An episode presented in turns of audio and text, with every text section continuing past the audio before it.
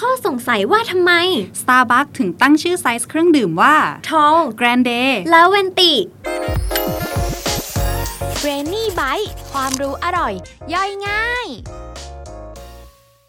สวัสดีค่ะ วันนี้มาพบกับรายการ Brainy Bite รายการที่เราจะหยิบเอาความรู้อร่อยๆ มาย่อยให้ฟังแบบเข้าใจง่าย ๆ ค่ะสำหรับวันนี้เราจะมาพูดคุยกันถึงเรื่องอะไรดีคะ สำหรับใน EP นี้นะคะ เราก็จะมาไขข้อสงสัยกันค่ะว่าทำไมไซส์แก้วเครื่องดื่มของ Starbucks ถึงไม่เรียกว่าเล็กกลางใหญ่ แต่กลับเลือกใช้คำที่ไม่ค่อยคุ้นหูเรา อย่างเช่น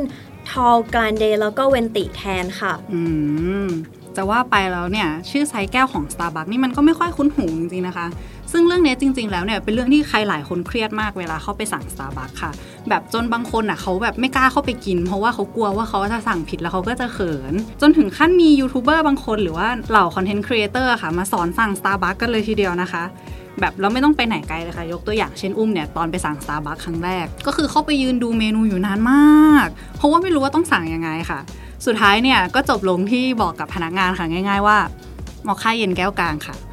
แล้วรู้ไหมคะว่าเขาตอบอุ้มกลับมาว่าอะไร ว่าอะไรคะคุณอุ้มเขาก็ตอบกลับมาว่า iced grande mocha นะคะ ซึ่งอุ้มก็แบบอ้าวแล้วทำไมถึงไม่แบบทวนคำที่อุ้มเป็นคนพูดไปว่าเป็นแก้วกลางเขากลับทวนกลับมาว่าเป็นไซส์ grande อะค่ะ จริง ๆ แล้วส่วนหนึ่งที่ทำให้การสั่งเครื่องดื่มของ Starbucks เป็นเรื่องที่ค่อนข้างยุ่งยากสำหรับลูกค้าบางคนนะคะ ก็น่าจะเป็นชื่อไซส์แก้วเครื่องดื่มด้วยเนี่ยแหละค่ะนั่นสิคะแล้วทำไมเขาถึงยังเลือกใช้ชื่อแก้วที่มันไม่คุ้นหูทั้งๆที่จริง ๆ เขาควรจะปรับให้มันเข้ากับลูกค้าให้ลูกค้าเรียกง่ายๆอะค่ะ สำหรับในประเด็นนี้นะคะ จริงๆแล้วเราอะก็ต้องย้อนกลับไปเลยในช่วงที่ Starbucks เขาเพิ่งเปิดร้านได้ไม่นานมากค่ะอืมตอนแรกๆนะคะ Starbucks เขาก็มีไซส์แก้วเครื่องดื่มอยู่ 3 ขนาดค่ะ ก็คือแก้วช็อตซึ่งเป็นแก้วที่ขนาดเล็กสุด มีขนาด 8 ออนซ์ค่ะ แก้วกลางของเขาจะเรียกว่า tall ขนาด 12 ออนซ์ ส่วนแก้วใหญ่ที่สุดของเขานะคะ ก็คือ grande ขนาด 16 ออนซ์นั่นเองค่ะฟังแบบนี้แล้วดูแปลกๆ เนาะ เพราะว่า grande ในปัจจุบันนะมันเป็นแก้วไซส์กลาง อืมใช่จริง ๆ แล้วอะพอฟังที่คุณอีฟพูดอะก็รู้สึกว่าไซส์ช็อตกับไซส์ tall เนี่ยมันดูไม่ค่อยแปลกนะ แต่พอแบบเป็นคำว่าไซส์ grande เนี่ย รู้สึกว่า มันฟังแล้วมันไม่ค่อยคุ้นหูเท่าไหร่อะค่ะ ใช่ค่ะ เพราะว่าคำว่า grande เนี่ยมีที่มาจากภาษาอิตาลีค่ะ ซึ่งคำนี้เนี่ยมีความหมายว่าขนาดใหญ่ ในสมัยนั้นก็เลยใช้คำว่า grande เข้ามาแทนที่คำว่าไซส์ใหญ่นั่นเองค่ะอืมซึ่งจริง ๆ มันก็มีความหมายคล้ายๆกับภาษาอังกฤษเนาะเพราะภาษาอังกฤษมันก็จะมีคำว่า grand ที่แปลว่าใหญ่ แต่อันเนี้ยก็คือเป็นในภาษาอิตาลีแทนเนาะว่าแบบ grande คือเรื่องเนี้ยค่ะ มันมีที่ไปที่มามาจากคุณ Howard Shaw ค่ะ ซึ่งเขาอะเป็นคนที่ทำให้ Starbucks อะโด่งดังไปทั่วโลกอืมโดยเขาอะได้รับแรงบันดาลใจในการสร้างอาณาจักรกาแฟขึ้นมา จากการที่เขาอะไปอิตาลีแล้วก็ไปนั่งจิบกาแฟที่อิตาลี แล้วก็แบบชอบวัฒนธรรมหลงไหล วัฒนธรรมการดื่มกาแฟของคนอิตาลีมากอ่าพอกลับมาอเมริกาก็เลยอยากจะเอาวัฒนธรรมเนี้ยมาเผยแพร่ในอเมริกาก็ขยายไปประเทศอื่น ๆ ดังนั้นนะพอเขาสร้าง Starbucks อะเขาก็เลยอยากให้ Starbucks อะมันมีกลิ่นอายความเป็นอิตาลี นอกจากการตกแต่งร้านต่างๆ นานาแล้วนะคะ เขาก็ยังได้ใส่กิมมิคเล็กๆ อย่างการใช้ภาษาอิตาลีเข้ามาในผลิตภัณฑ์ของ Starbucks ด้วยนั่นเองค่ะโอ้เป็นแบบนี้นี่เองค่ะ แต่ว่าเหมือนที่เราคุยกันมาเนี่ยยังไม่ได้พูดถึงไซส์20เลยใช่ไหมคะ เพราะว่าตั้งแต่เราคุยกันมามีแต่ไซส์ช็อต tall แล้วก็ grande ค่ะใช่ค่ะ เพราะว่าไซส์ venti นี้เพิ่งจะมีขึ้นในช่วงปลายปลายๆยุค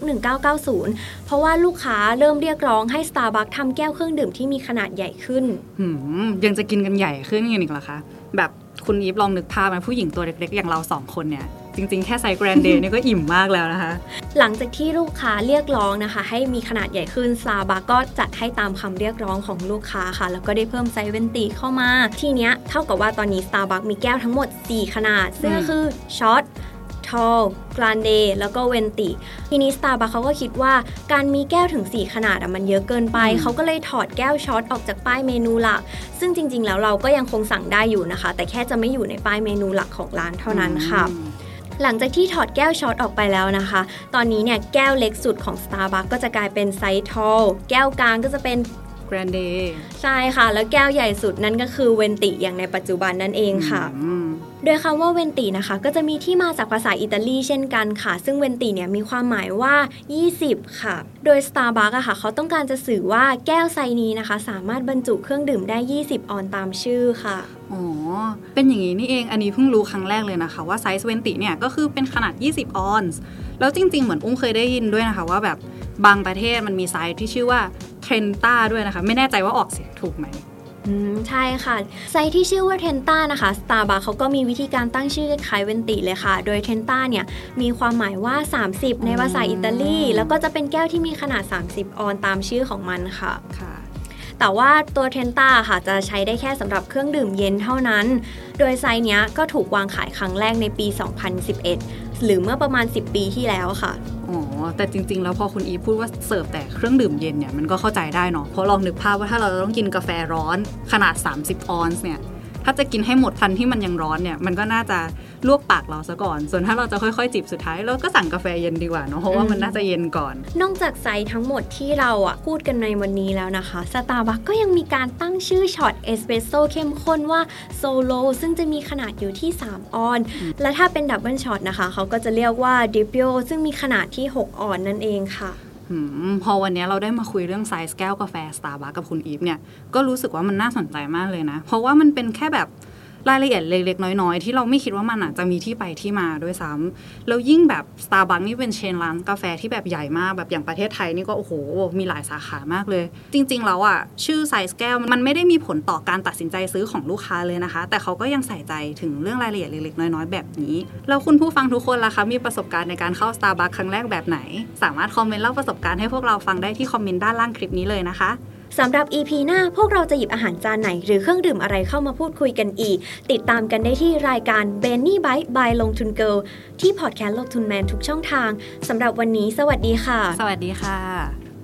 กดติดตามลงทุนแมนพอดแคสต์ได้ทุกช่องทาง ทั้ง Spotify, SoundCloud, Apple Podcast, Podbean และ b l o k d i t